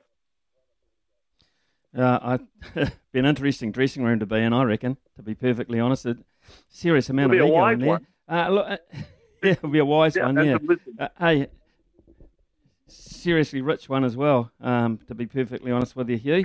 Uh, here's another one for, for you, Hayley. Um, interesting today. Andrea Anacan makes history for us today, 30 years of age. She's 4 feet 11 tall, and she's the first ever New Zealander to compete in karate. Uh, this is really, this is something quite uh, different about the whole deal. Oh, oh it is very different. Um, her uh, event too. I think it's called the kata or something, and it's it's they're actually performing by themselves. So they kind of call it the art form of the martial art. So they're not actually fighting anybody else. They're actually just trying to perform their their set moves with you know difficulty and um, athleticism, and they're going to get judged on it. So it's kind of like an art form. And I think in the past, I may have thought this is a bit of a strange Olympic sport, but we've got so many Olympic sports now that are that are kind of straddle that line between sport and art form that um, it's it's exciting to have a New Zealander in it and uh, representing us on the world stage, as we like to say. Yeah, well, it is on the world stage, um, and, and, you say it's diverse. How about the 12-year-old Chinese skateboarder uh, that has won an Olympic silver, uh, and you throw that in against uh, you tonight, Nick Willis at the tender-old age of 38 running just as well and, and with just as much pride, it seems, as he always has. Yeah, it's unbelievable, isn't it? Um, I think that the, the UK had their youngest ever medalist as well um, out there in the skateboarding. Uh, Luis Scola, the Argentinian basketballer who um, just finished his fifth Olympic Games. He's 41 years old. Nick, Nick is right up with the one with one of our great athletes of of the last 20 years. So um, yeah, good on them. Good on them all. Like like I say, I'm nowhere near getting close to being an Olympian. So um, these guys are phenomenal no matter what age they are. Yeah, well, my thanks to Hayley Holt this morning and to Hugh Bainon, who have been uh, great as, as always uh, on the panel this morning. I spare a thought for Andrew Hoy as well, 62 years of age. So he's 50 years older uh, than the lady, the, the young girl that, that won the silver medal in the skateboard. He won a silver medal at the age of 62 in the equestrian. Is that the beauty of the Olympics or is it not? Is that the modern Olympics or is it not? Your texts on any of those matters, actually, 8833, uh, we will be gratefully received and read out. I've got some to, uh, to read out to you very shortly. Uh, and also, uh, you can give us a call on 0800 uh, 150 811. And if you do, you could be caller of the month and win an All Blacks experience courtesy of Ballpark entertainment. He's the voice of sport in New Zealand. Superman! Nothing gets past Smithy. This is Mornings with Ian Smith on SENZ. 10:44 a.m. here on SENZ, and uh, before 11 o'clock, we'll be chatting to Louis Herman Watt, of course, uh, and Paul Mawati from the TAB. Texts are rolling in. Hey, Smithy Alistair from Canterbury here. Bring that man on weekly to have a rant about Australian sportsmen. Absolutely gold. Talking about uh, Peter Fitzsimons. Uh, Jared says I enjoyed the interview there. Quite a character and does speak some sense for an Aussie.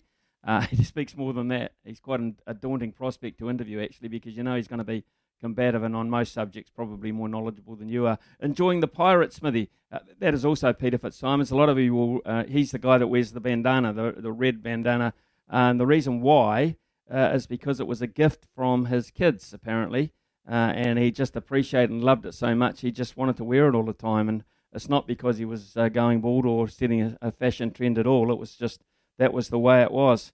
Uh, here's an interesting one on the Dave Rennie issue. Peter Fitzsimons talked uh, very, very fondly about Dave Rennie and his demeanour, etc. Smithy, no respect to Dave Rennie, but Peter Russell with Hawke's Bay, Dave Rennie from the Chiefs, and Leon MacDonald with the Blues have all been credited with turning their teams around. The key part of all these, though, has been Tom Coventry. He has always been the brains behind these teams.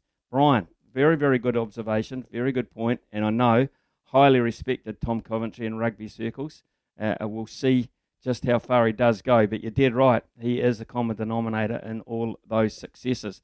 Nothing wrong with Kiwi athletes, uh, says Jim from Temuka, who wear the silver fern with pride and have had put a life of pain and sacrifice for us. Yes, us. Celebrating is a mentally health thing to do, healthy thing to do. Yep, it's not uh, like they we're doing a yard glass, yard glass on a plane. Now that's a movie I'd like to watch. It's Jim from Temuka. Uh, actually, John, uh, here's an interesting thing I, I read from uh, Andrea Anacan. This is the, the little girl we just talked about in the panel. In the She's karate. 30 years of age.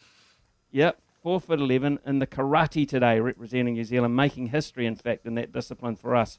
Uh, she's got a quote here My mum gave me an option between ballet or karate. Apparently, I said, Well, what's going to happen if I get, get kidnapped? Do you want me to dance in front of them or do you want me to fight them off?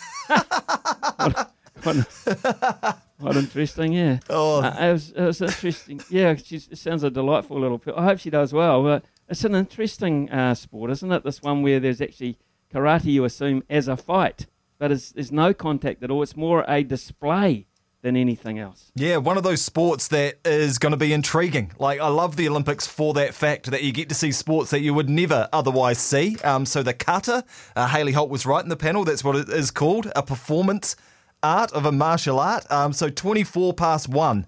Andrea Anacan will be in action, our little pint sized Kiwi, in a new sport for many New Zealanders. So that's right in the middle of a lot of canoe sprint action today as well, Smithy. And also Lydia Ko tees off in round two, one under yesterday, uh, double bogey on the 10th hole, which uh, really stopped her in her tracks. And then she missed a, a, short putt also on the 18th to get to two under, which would have been a, a pretty good and handy return. But she just, uh, the thing about Lydia's game at the moment um, is that she just makes mistakes. Uh, she hits the ball purely, but she just makes mistakes. And, and the, the way she played, uh, I think it was the 10th hole yesterday, the par four, where she made six. Uh, most golfers uh, on a Saturday morning anywhere around the country would be most disappointed. It was just bad shot after bad shot after bad shot. Yeah, um, you're right about the canoe sprint. Caitlin Regal in her 500 semi-final, she looked pretty good yesterday. It's at 12:58. Uh, Lisa Carrington uh, at 119, and that's a, in her semi-final. She just hits the front, and no one's got their nose in front of her just yet. Uh, the blokes, Matt, uh, Max Brown and Curtis Imrie, their K2 1000 semi final is at 126. Tom Walsh and Jacko Gill's men final this afternoon at 205. Um, can they run down the hot favourite in that, the American? Mm, not sure, but you never know. You just never know what pressure does on the big stage. Uh, and then the K1 500 final, I assume that's the ladies. Uh, John, get through. They've got, uh, well, Lisa Carrington's uh, particular case, she has got um, around about two hours to recover from 500 to 500 and try and win that. So it's a busy thing, and also on the velodrome, which, to be perfectly honest, has been a bit of a tale of woe. And, and why I bring up the velodrome is uh, because where are where are they now segment uh, later on after 11 o'clock this morning is Hayden Roulston. You've managed to get hold of Hayden Roulston, uh, who of course will be in a pretty good situation to reflect on that uh, performance at the velodrome, which I think they've underscored. Is that fair to say? Yeah, well, so far, yeah, I like there's a lot of action to come with the individual um, endurance riders, but that team pursuit, I'm just feel so sorry for them, Smithy. They were 0.09 of a second behind Italy, who went on to win the gold medal, so that drops them down into the bronze medal ride off against Australia. They've taken the lead against Australia. There's less than two kilometres to go, and poor old Aaron Gate hits the back wheel of a teammate, ends up on the floor at 70 kilometres an hour with a deep, deep graze on his shoulder. Uh, his head slammed into that wooden floor, and all of a sudden they're looking at bronze. They walk away with nothing uh, which must be absolutely gutting. So Hayden Roulston, he collected a silver and a bronze. Uh, at the 2008 Olympics. I just wonder what he's up to these days. So I'm looking forward to that after 11 o'clock. Yep, look forward to that. Also, 11 o'clock tonight, uh, 11.05. I actually uh, will be watching this. I think we all owe, owe uh, it to Nick Willis to watch this. His semi final in the 1500. Man, has he flown the flag, worn the fern well for us over a long period of time. And you know, it's just great that he is able to was able to get through. Uh, he didn't get in the top six in his heat, uh, but his qualifying time in that heat was fast enough to make sure that we see him at least one more time. So that's 11:05 tonight, uh, the 1500 meter semi-final. Yep, Nick Willis in action there. It is 10:50 uh, when we come back. Louis Herman Watt uh, and Paul Mawati from the TAB. The stumps to behind the mic. You're in safe hands. It's mornings with Ian Smith on SENZ. The Love Racing Update. Your home for everything thoroughbred racing. Visit loveracing.nz, racing's biggest fan. That's Louis Herman. What time they talk about racing being in our DNA? It certainly is in uh, the DNA of this gentleman, and courtesy of uh, loveracing.nz because he does love racing. Uh, Louis Herman Watt, uh, they're not uh, galloping around anywhere in New Zealand today, but uh, I think there's some more trials at Cambridge. Horse by the name of On the Bubbles might be having a bit of a hit out there. Oh. to believe. yes. What? Yes. Do you know what, Smithy? Yes. I was I was thinking about this. I can't wait for when I've had a massive weekend with one of your sons, or all of them, after On the Bubbles is one. I've just churned it up, turned it up, and then I come in on Monday, and you've even had a bigger weekend because On the Bubbles is one. I wish I could. I, I won't back it. Here's the thing. I, am such a jinx on the punt it. that I, I haven't. I have not had a, a bet on it. I mean, when it won, I can tell you when it. I'm using up your time here. That's when, I, right. when I won, uh, when it won the, the, the million dollar race at Ellerslie, the two year two year old million dollar race, I wouldn't watch it with the rest of them. The whole family was there, so I went on top uh, up the top of the public stand where I watched a friend of mine's horse win the Derby called Jimmy Choux. Yes. And I thought I'll go and find a seat pretty similar to that because that was lucky for me. So I went up there and then I had that on the bubbles cap on, uh, and of course it won the race and it was always going to win. So uh, you know, about hundred metres out, I started my celebration and yelling and, and like a stupid idiot. Uh, I had the hat on and I ran down the front of that public stand to try and you know to get to the member stand and, and, and join the in the celebration with the rest of the family. I behaved like an absolute goose. People must have thought, "What are you?" A lot of people thought because I was wearing the on the bubbles hat that I was an owner. So I basked in it for just a little short period of time. It was fun. It was a good day out. Oh, was it? What a good day out. And um, we all made plenty that day. And I reckon you can make plenty this weekend if you follow the right trends. It's Ruakaka, it's the Cambridge Stud Northland Breeders Stakes, three year old set weights and penalties race. Now, Dream Queen is short because she's been so impressive.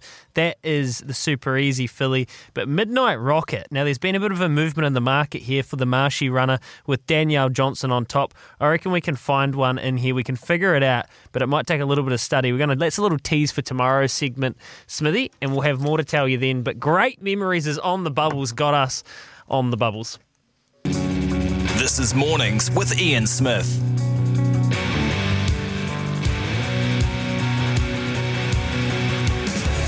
And New Zealand ready for a bronze medal to celebrate. They'll come round the final bend. It's a comprehensive victory over Australia and the bronze medal. More success then for New Zealand on the track. That was success uh, for our men's pursuit team uh, back in Beijing in 2008. They managed to pick up a bronze medal, but uh, last night New Zealand were cruelly denied uh, that opportunity uh, as Aaron Gate uh, clipped the wheel of his teammate and hit the velodrome floor really hard and burnt himself and ripped his uniform to pieces. So it was a bit of a tale of woe, but it wasn't for the man who's joined us right now. He managed to pick up an Olympic bronze medal in that pursuit and also a silver in the individual pursuit, beaten only by the great Sir Bradley Wiggins, probably the most celebrated track cyclist in the history uh, of the sport. Uh, Hayden, uh, first of all, good morning to you. Thanks for joining us. Uh, uh, where are you these days? What are you up to? Yeah, thanks very much. Um, I am in Christchurch these days, but I do um, a bit of uh, commuting through to Cambridge as I'm employed by Cycling New Zealand to look after our um, up and comers, our development group. Um, so it's a really cool space to be in um, and still heavily involved in cycling. Well, Hayden, you would have, uh, I would imagine, had uh, a bit to do with some of our team, or if not all of the, the team that have been uh, over there uh, in Tokyo. Uh, what have you made of uh, of the performance this far, this far? We haven't had a lot of luck, have we? No, it's. Um, I mean, last night was absolutely devastating. Um, you know, the guys, I mean, they at least deserved a bronze medal, but to be honest, they were, you know, for me, they, they could have won gold as well. Um, I was actually asked by a number of people, like, my thoughts going over there, and I said, I reckon they could either win or get fourth. I wasn't anticipating a, um, a crash that would make them fourth, but it's just, I knew it was going to be really close, and even on their best day, doing everything right, they could still finish fourth, you know, less than a second behind first. So, um, yeah, seeing last night and um, knowing knowing how much those boys have put into that ride and to see it finish like that, it's really really uh, upsetting. There was a really poignant moment actually, which was captured on television uh, when Aaron Gate was able to pick himself up off the deck and get uh, helped around past the TV cameras again. He looked straight down the barrel of the TV camera and he, it looked as if he said sorry, as if he was saying to maybe us at home or maybe uh, all those people had supported him and that. Uh, and you you got to feel for the for the guy uh, if he's feeling that deeply about it. Uh, it. It was it was quite weird in a way, quite surreal. Yeah, I mean, hey, at the end of the day, um, Gatey didn't wake up that morning saying I'm going to crash, did he? It was a um, it was a mistake, and even though those guys have done, you know, hundreds if not thousands of flying TP efforts or standing TP efforts, um, it was just one of those unfortunate uh, incidents that happen, and just at that level when everything's on the line, you know, just overshooting the wheel by a couple of millimeter millimeters can have a devastating effect. I mean, that's what we saw last night. But um, you know, I know those boys really well, and um, they would have all rallied around Gatey, and none of them would have, you know, um, would have been upset with him. Of course, they'll be all very disappointed, but they're actually very, very, very good friends, and um, that's that's the reason why they've actually gone really, really well. But you know, it's it's heartbreaking for Gatey. Normally, he's the guy that brings the team home, um, and I really feel for him. You know, because he's he's he's done so much for that team, being the oldest in the team and most experienced, and for him to that for that to happen, it's just it's really unfortunate.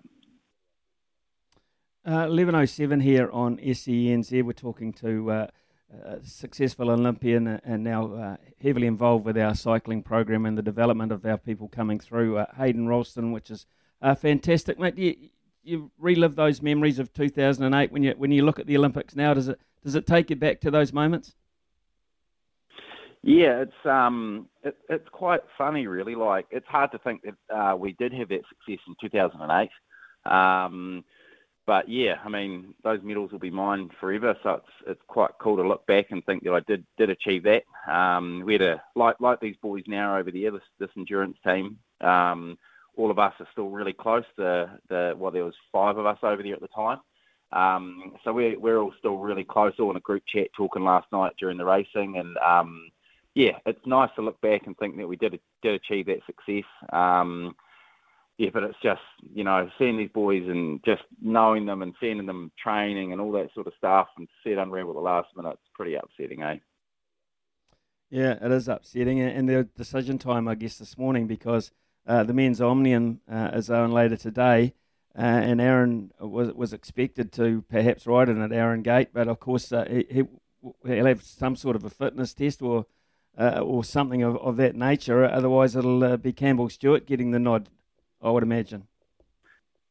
Yeah, um, not a bad replacement to be honest. Um, you know, Campbell was uh, world champion in that event only a couple of years ago, um, and it's neck and neck for those boys as to who got the spot anyway. So, yeah, I I I, I, um, I pray that Gatey's uh, able to race, but um, you know, if not, at least we've got a, a very good backup being Campbell. Um, but yeah, I, I just hope these guys can come away from the Olympics with something. You know, fourth is probably the um, the uh, you never want to finish fourth at the Olympics. You know, you get nothing for it after all that hard work. But hey, it's the it's the cutthroat nature of our sport. It's high level sport, and when you're talking about milliseconds, you know things can go wrong at the last minute, and that's what we saw last night. Cycling, like any sport, is about tactics. Tell us the tactics that are that are involved uh, in in winning an omnium. Um, the Omnium is really like the heptathlon uh, or decathlon or whatever it's called on the on the track and field. You know, it's about um, marking points through a number of different uh, events, different um, races for cycling, and it's about actually being super consistent. You know, if you can be always top four, top five in, in these races, then you're going to mark good points, um, and you'll go into the points race, which is the last race, uh, with a real shot at winning. You know, so um, Campbell and that they and Gatey they're very very experienced with how to run um, an omnium and yeah like I say it's just about you know you don't need to light, light the world on fire at every single event but just make sure you're consistent um, and and you know finishing right up, right up the top of that leaderboard throughout all the races. Hayden, with what we've got coming up, what do you regard as our best medal prospects? Well, I would have, I would say the Omnium. Um, we've got a real shot, even with even you know I keep saying even with Campbell. I mean Campbell was Campbell was actually going to be doing the event, you know, uh, up until about a month ago, and then that got changed just just due to uh, Gatey actually going um, really well. So um, Campbell, I, I 100% believe, and sometimes things happen for a reason. I 100% believe if he's if, he, if a few things go his way, he can he can win. Um, he wasn't world champion for no reason, and he wasn't um, primed for this event for no reason up until a month ago. You know, so I really believe that he can he can uh, win. Um, if not, definitely medal. Um, and then of course the Madison as well, but the Madison was meant to be with Aaron Gate and also Campbell. And if Gatey's out through injury, then I'm not sure who will be the reserve for the for the but but those boys are all super talented. Um, and yeah, like I say, I hope they come away with something. But I think Omnium's probably our, our best shot, given the fact that Gatey might be injured. Talking to Hayden Roulston here, it's uh, 11 minutes past 11 here on SENZ. Uh, let's just move away from the Olympics uh, and look at the state of cycling in New Zealand. As you say, you're involved in the development side of things, and you're spending a lot of time uh, up there uh, in Cambridge at uh, that wonderful velodrome facility. Uh, how do you view um, uh, cycling going forward in, in the short term for us? Uh, we are very, very lucky. We've got um, a lot of uh, a lot of really good, good juniors coming through. Really good under 17 yet to come, yet to come into juniors. But you know, we're especially in the endurance side, we're quite fortunate to have um, a pretty deep talent pool. This is on the track. Um, on the road as well, it's you know um, I guess you could say Julian Dean sort of kicked things off, or even before that, uh, Chris Jenner, and then Julian Dean, and then um, Greg Henderson and myself, and you know the, on the road. So that's really now kicked off into George Bennett, and and um, there's a whole lot of really good road riders coming through as well. It's only a matter of time now before Cycle New Zealand invests uh, quite a bit of money into into the road. Um, and yeah, like I say, the, the development and the, the riders coming through is uh, there's a lot of thought that goes into the development programs these days on the track. Um, but yeah, we're, we're very fortunate to have big, big talent pools, uh, some exceptional bike riders, and uh, it's quite cool to be a part of that space. Technology is uh, uh, one of the most, oh, I think, hard, hardest thing to catch up, uh, keep up with in sport and catch up with it actually. Uh, and it's no different in cycling as well. I've been listening to some of the commentary. They talk about the magni- excuse me, the magnificent bikes that uh, the Italians are riding at the moment, the suits that they're all wearing. Everything, uh, of course, is designed to make it more aerodynamically favourable in favour of the cyclist to improve times.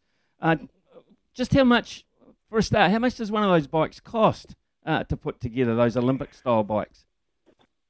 Yeah, um, it's a really good question. Um, and actually, there, there does need to be a price tag on them in order to be able to use them through the UCI. That's our governing body. Um, it's got to be available to the public to buy. Um, I, I can't remember what. I mean, if you're going to try and buy ours with all the good equipment on, I, I don't think you'd get much change out of you know thirty or forty thousand for one bike. Um, but then I think the British bike, I think their price tag could be well over that, like uh, above fifty thousand dollars for a bike. So you know, you're talking a pretty big chunk of change to get on one of these Olympic bikes. Um, but like you say, you know, technology is is everything. There's a lot of there's a lot of research, um, a lot of development that goes on in that area. You know, we're fortunate to have Southern Spars involved, um, making our uh, disc wheels. Um, there's talk about you know you know whether one day they make a bike and all that sort of stuff. So we're really really lucky to have them as partnering part, who partner with Cycling New Zealand. Um, but yeah, technology is huge. I mean, it's not just in cycling; it's in a range of sports. You know, um, I just hope it doesn't get too out of hand where you know it sort of takes away the uh, what the bike rider does himself. Um, but yeah, it's just it's part of part of um, evolution, really. Yeah, and it's interesting, isn't it? Because you, you look at a sport like golf uh, and what it's done to golf in terms of you know the, the style of the club, uh, the manufacture of the ball. Some go further, some spin more, etc. Like that. There has to be, does there not? There has to be a limit because at the end of the day, it's about the human, isn't it? To to be fair, it's about the human's uh, ability to perform the skill to a large degree. Yeah. Yeah, definitely, definitely. I mean, there's, and and you know, if you look at a 250 meter velodrome with a with a bank, um, you know, the steep banking, there's only so so much fast, uh, so much more speed in the legs you're going to go on that track before you end up in the fence, you know. So there's got to be a limit at some point. Um, but the UCI, are, um, yeah, they're pretty good at like making sure it doesn't get too out of hand, um, like the rest of the world, I guess, in other sports, um, and that's why they they are governing um, you know, setting those rules in place. Um, but like I say, there's, there's, there's, I don't know how much quicker they're going to be able to go before they start venturing up towards the fence and track cycling though, because you know they're getting getting around 70, you know, 70 to 80 k an hour. Some of those sprinters, and um, you know, you've only got to do that one time on a bike behind a motorbike to realise just how fast that is. It's quite phenomenal. Yeah, and you only have to see what happens to uh, to happen to Aaron Gate last night, and he walked away from it, thank God, uh, to feel just, just and to see just how dangerous and frightening it can be from time to time. Hayden Roulston, thank you so much for joining us. It's wonderful to catch up with you uh, and to get an insight into how we're going at the moment over there in Tokyo, but uh, what we look like going ahead, and uh, keep up the good work there uh, with Cycling New Zealand. Uh, right, there's an All Black team going to be named uh, shortly around shortly after 11:30. We're going to have details of that with you, which means we're going to bring Stump Smithy forward. We're going to have an ad break, but call us on 0800 150 811 0800 150 811. You could win 50 bucks worth of TAB vouchers uh, if you can stump me. In other words, be brainier than me. It's as simple as that. Good luck. Cricket will do. All right. One chance to take it all. Ian Smith had 176 dismissals as a wicketkeeper in Test cricket. Not bad. Who tops the list for the most dismissals by a wicketkeeper in Test cricket of all time? Oh, we're just. I'm going to say, what's that Australian? uh, Is it Ian Healy? Is it, he was the keeper? Feet everywhere, body nowhere, and uh, the rest of him on the way back to the pavilion. It is not Ian Healy. I think there are about four Australians, though, in the top six. Uh, so, so many Yeah. great Australian wicket keepers, but no, uh, Ian Healy is not the correct answer. So, Smithy, over to you. Three stumpings in a row. Yeah, there's a fair chance here. I'm, I'm torn between a couple. Uh, to be fair, uh, they chop and change the wicket keepers a lot these days, so you don't get a lot of longevity. I mean, BJ Watling was probably uh, of the modern wicket keepers the one with the most longevity. Uh, I'm going to take an absolute punt here, Brenton, and I, I hope I'm wrong from your point of view. I'm going to go with Mark Boucher from South Africa. Just a couple of chips down the wicket, right in the slot, and away it goes. Smithy with a hat trick. Smithy with a hat trick. Oh, well done. Hey, Brenton. Well done. because there are no Yeah, more callers and we love giving away cash, um, I reckon stay Yeah. on the line and we'll give you that $50 voucher because Smithy doesn't need the money. He has just got a massive smile like a Cheshire cat that's got all the cream. Yeah. Well done. Uh, so Yeah. just stay on the line there, Brenton. Cheers, mate. Oh, thank you, man. Anytime. Well, Smithy, on form today, do you want to have a guess at how many dismissals Mark Boucher got during his career? Because it's a phenomenal number. Yeah, it's over 500, isn't it? Yeah, absolutely. 555. I mean, that is incredible. Is it Brenton? Incredible, uh, actually, in itself, Mark Boucher. And his career came to an end uh, prematurely because uh, he, he, lost, he almost lost the sight of one eye in a freak cricketing accident where a, a bail flew up. A ball hit the bale. He was standing up to the stumps. The ball hit the bale, flew directly into his eye. And that's freakish, man. That is freakish. So uh, that uh, was pretty much uh, the end of it from, from Mark Boucher's point of view. He's lucky he didn't fully lose the sight of one eye. Terrific wicketkeeper, a terrific batsman, terrific, terrific uh, competitor actually for South Africa over the years. They've always been strong in those areas. Dave Richardson earlier on, and of course Quinton de Kock now. So uh, they've had some good ones. Uh, Mark Boucher, though, the most prolific, John. Yeah, and just before we go to news uh, and then the All Blacks team after that, uh, the wicket keeping's changed, hasn't it? Like back in your day, you, di- you didn't have to be an epic batsman, even though you scored a ton, an unforgettable, two tons actually, and one unforgettable one. Just how much uh, emphasis goes on glove work these days, and like were wicket keepers better back in the day? Have they lost the art of wicket keeping these days? No, I don't think they've lost the art of it, but it isn't it isn't the priority that it was. Uh, our classic example is uh, the Indian uh, keeper Rishabh Pant, who's, uh, in my opinion, quite an average glove man, but a hell of a batsman, uh, and you know a match turner in that, and you, you can compensate uh, for that. They say these days.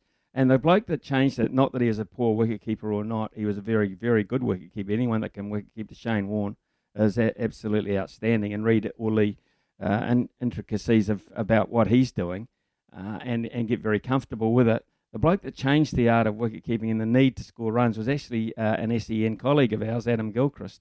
Uh, and Gilchrist was that good and that prolific with the bat that uh, you know you could afford for him to play at number six or seven in the batting lineup. Wicket keepers generally were used to be number eight, maybe number nine even.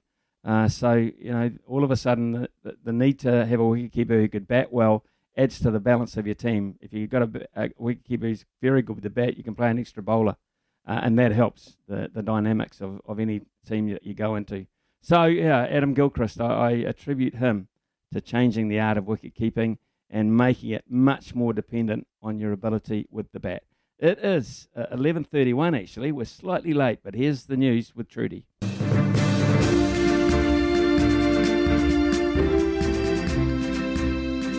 Eleven thirty-three, and uh, that piece of music, uh, actually for us, signifies breaking news. And uh, breaking news today is in the form of the All Black Test team uh, to play the Wallabies at 7:05, beginning at Eden Park this coming Saturday night, the first of two at Eden Park.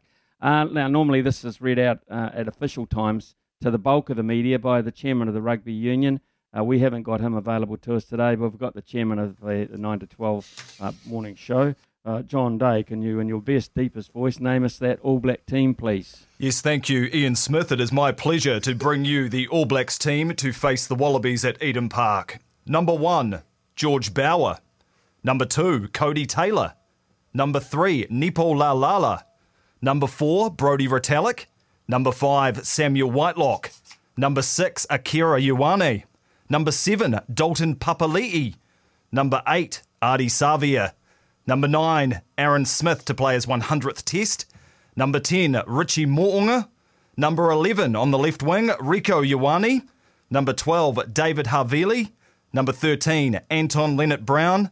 Number 14, Sevu Reece. And number 15, Damian McKenzie. And to the bench, Dane Coles, Karl Tu'inukuafe, Angus Ta'avao, Scott Barrett, Luke Jacobson, Brad Weber, Beauden Barrett, and Jordie Barrett. And that is your 23 to face the Wallabies on Saturday night, Ian Smith. Okay, we'll get you to read it out again very shortly, John. But my initial uh, reaction to that is um, the Auckland duo in the loose forwards. Um, I, I wasn't sure I was going to go Akira Ioane, but yeah, he's in there. and Dalton Papali'i and Ardie at eight. Now that's the first interesting thing I get from that makeup. Same, yeah. Um, I thought they were going to go Jacobson at eight because he's just been so impressive there, and, and you get to have Ardie at seven, which is many people still think his best position and still think he's the best open side uh, in New Zealand and perhaps the world. So uh, I guess when they dropped Hoskins Sotutu back to the NPC, that was a bit of a, a showing there that they might have gone with Ardie at number eight, their more experienced player.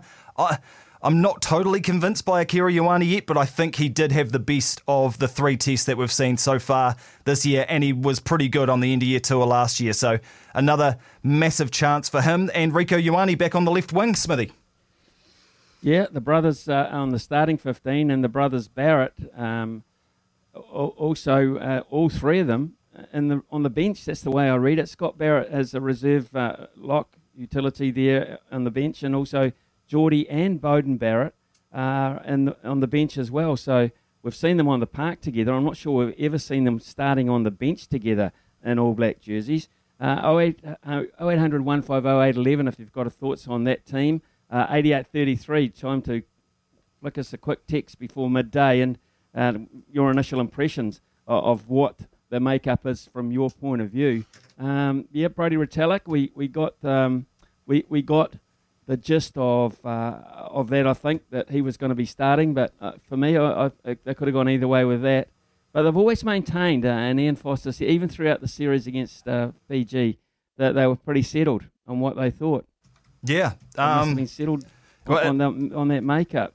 Yeah, interesting. And it's his job on the line. You know, lose at Eden Park, and you're toast, aren't you? Uh, so you've got to have your best players out there for 80 minutes. And Brodie Retallick is an 80 minute player for me. He's just got the biggest engine in the team, and he's someone who will want to hurt the Wallabies. And I look at the All Blacks pack over the last few years since Owen Franks has left, and Dane Coles is on the bench. There's not many in one to eight that I go, oh, I'd be scared of him if I was on the field. Uh, but Brodie Retallick is one of those guys for me, Smithy.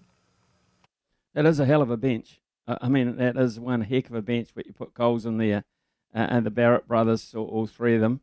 So there's certainly some impact there uh, from about the, I'd say, the 50 minute mark onwards. Uh, if the All Blacks are in trouble and they need something, uh, could you?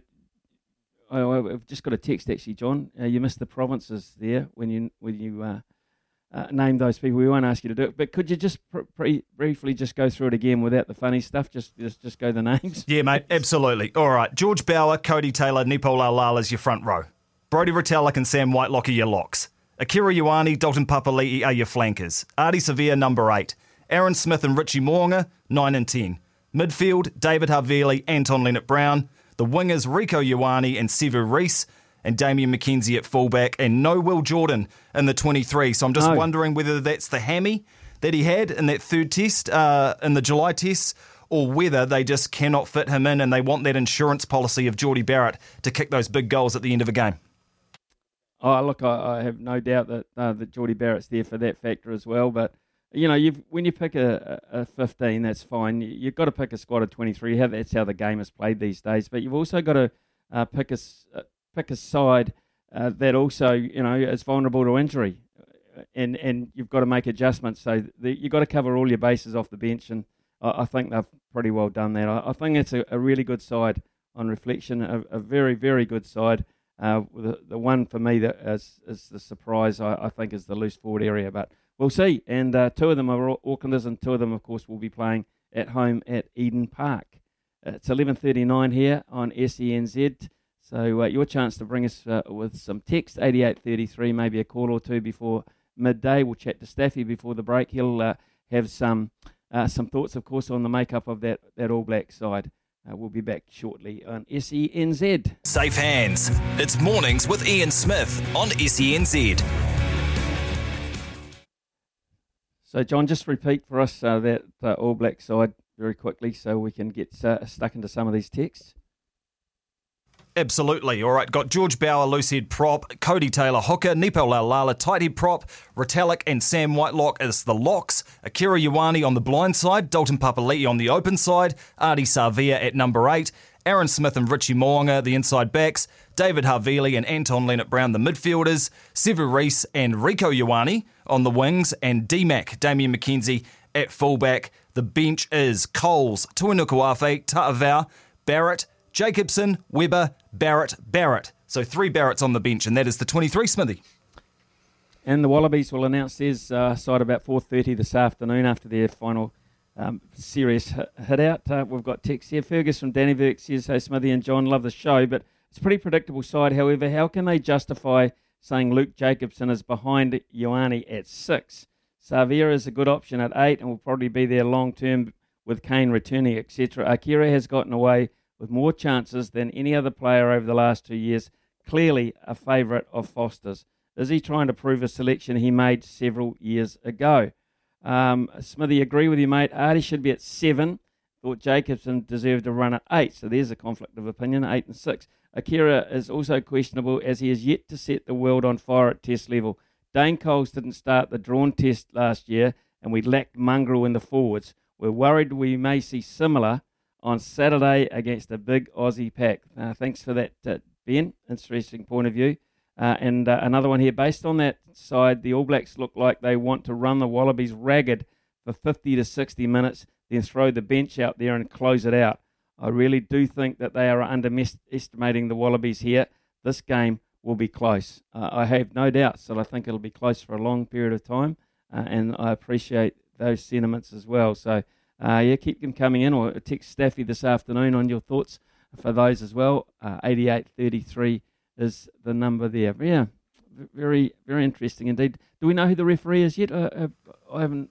I've been looking for that. I haven't been able to find who the referee for the encounter is. Whether uh, they won't have been able to, uh, unless it's an Aussie that they flew in on the same plane uh, as, the Wallabies. Certainly won't be from anywhere else around the world, or it'll be a New Zealander. So, and uh, two or three of those are overseas at the moment. So it'll be interesting who gets the whistle, uh, and of course that'll be a much talked about performance uh, as well. I, we were average against them last year. We had four test matches against them last year. We won two, we drew one and lost one. So that wasn't convincing enough from New Zealand fans' points of view. And and uh, there were times there were questions asked after a lot of those performances as well, John. So yeah, you, you make a good point. It is uh, Ian Foster's job on the line. Uh, you don't think for one that he can get away with uh, turning over history and losing at Eden Park, being the coach that did that. I'm not sure about that. I think there's a bit more faith in uh, Ian Foster than than than that. Uh, I believe that um, they're pretty happy with, with where they're at with the coaching staff, uh, the powers that be. So it would take a, a, a couple of losses for me, I think, uh, and a pretty poor winter for Ian Foster to be under that kind of pressure to make a big change like that. They'll be wrong, but that's just the sense I get from it. Yeah, no, fair enough. I'd like to hear your opinion on um, Akira Ioane because that's the guy that already our Texas have kind of um, pointed out that he's kind of the, the fortunate son in this team, getting too too many chances in some people's opinion on the blindside flank, and that Luke Jacobson maybe deserves a crack ahead of him. What do you think of that? Yeah, I, I agree. I, would have quite liked to have seen uh, Hoskins Sotutu play actually in this Test match. Um, and I'd like to see Ardie Savea at number seven. I, would, I thought Sotutu is very, very good and worth persevering with it and the more experience he gets, I think the better he will be for it. I also believe that Akira Ioane played very well um, in the outing he had, particularly the last outing he had against Fiji. I thought he was one of the All Blacks' best players, but he tends to come and go a wee bit. That's what worries me. He tends to come and go, and you want when you're under pressure, you don't want them to go. You want them to come, and I, am not quite sure uh, whether Akira Ioane has proven to me to that level. So that for me is uh, the question mark over Akira Ioane. And are we going to get that sort of forward dominance that we normally get uh, against the Wallabies? Normally we can push their scrum around a hell of a lot. Uh, at the moment, Ofa Fussy and Joe Moody are both out injured. George Bower and Nepo Laulala, uh, are they going to be able to get that set piece dominance at scrum time? And probably not as many scrums as there used to be, but you know that's normally a thing that definitely Crusaders teams go to, and All Blacks teams when they're under the pump, they can go to their set piece and dominate a team like the Wallabies. Can they do that with George Bower and Nepo Laulala? I think they can scrum well. Yeah, I don't have a problem with that. But what I don't see there is a terrific ball carrying prop. You know, the Tongan Thor, uh, he's going to be a, a ball carrying prop. Uh, he'll be solid at the scrum time from uh, South Africa's, uh, sorry, Australia's point of view. He'll be very, very strong there. Uh, but I'll, I'll, be honest with you, uh, I don't see great ball carrying props in the All Black squad at this point. and I know that's uh, that an issue that they were looking at as they went to finalise their squads. They still haven't announced the ref officially, Smithy, which is interesting. But I can tell you it's Paul Williams. There you go. I've heard from uh, Albion Napier. He seems to be in the know. Paul Williams will be the referee with Mike Fraser and Brendon Pickerill as the ARs. So uh, we'll see if that comes to pass. Hey, Albie, thanks very much for that scoop, mate. That's uh, really cool. Uh, after the Aussies versus France series, are we really that worried about Australia? I am, you know, because it's Australia versus New Zealand, and that is slightly different. Ask anyone who's put either of those jerseys on in any code. Uh, that is certainly different. I feel the Wallabies will be out to frustrate our uh, Lucy trio with that setup. Uh, Hooper will annoy Papa Papali'i to throw him off his game, and Ioane will be niggled trying to get a reaction. Would have rather seen Blackadder, Savea at seven, Blackadder at six, and Jacobson at eight. Well, interesting thoughts there. Will Jordan has been the best fullback in the country for the last two years and can't make the 23. Madness. Madness, they say. Interesting. So there is feeling always around the All Blacks, John. There's always feeling, always feeling, and it's so fantastic, and that's why we love it. Exactly. Team naming Thursday. It's a beautiful thing, and to have it in the show is just wonderful. And I love those last two texts because they're bigging up Tasman players, but they haven't put their names on them. So if you are sending in wonderful texts about Mako players like Will Jordan and Ethan Blackadder, chuck your name on it and where you're from because we'd love to give you a shout out to the top of the South, the two time defending champions, don't forget. Yeah, okay. Well, fair. I thought that there was a text on the, a name on the second one. It was Madness, and I thought anyone from Tasman uh, would have a name pretty close to that. But anyway, just moving along. Uh, it's uh, nine minutes, nine minutes away from midday, uh, and uh, it's just about time to catch up with Mark Stafford and find out what's happening this afternoon here on SENZ. Zealand. Nothing gets past Smithy.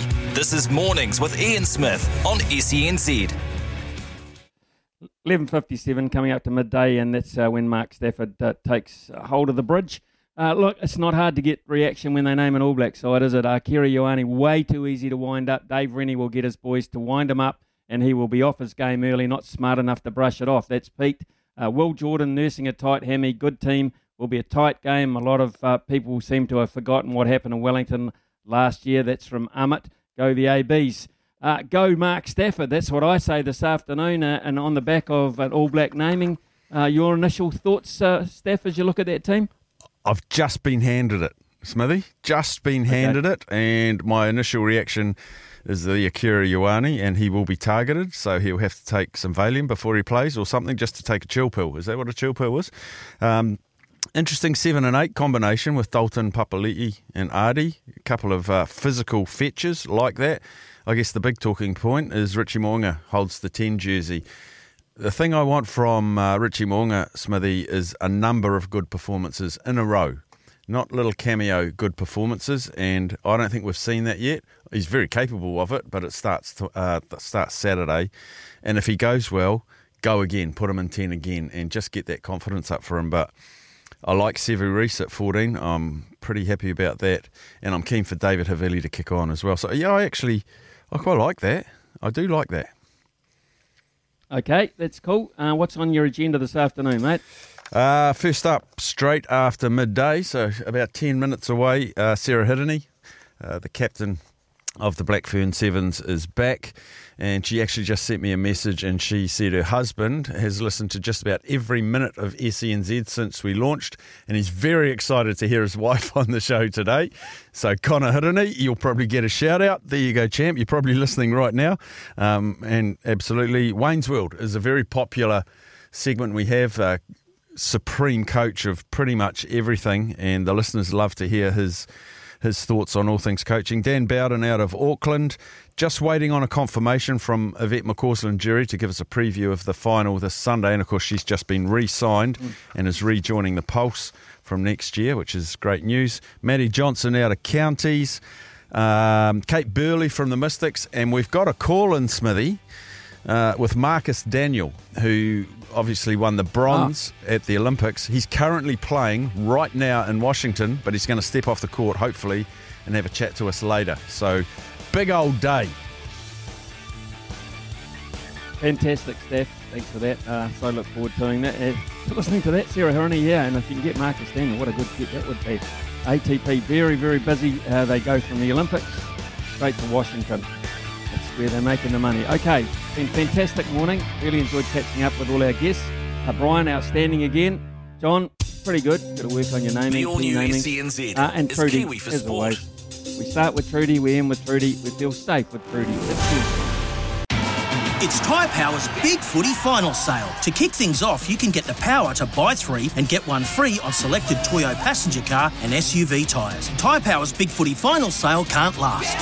Visit tyrepower.com.au now.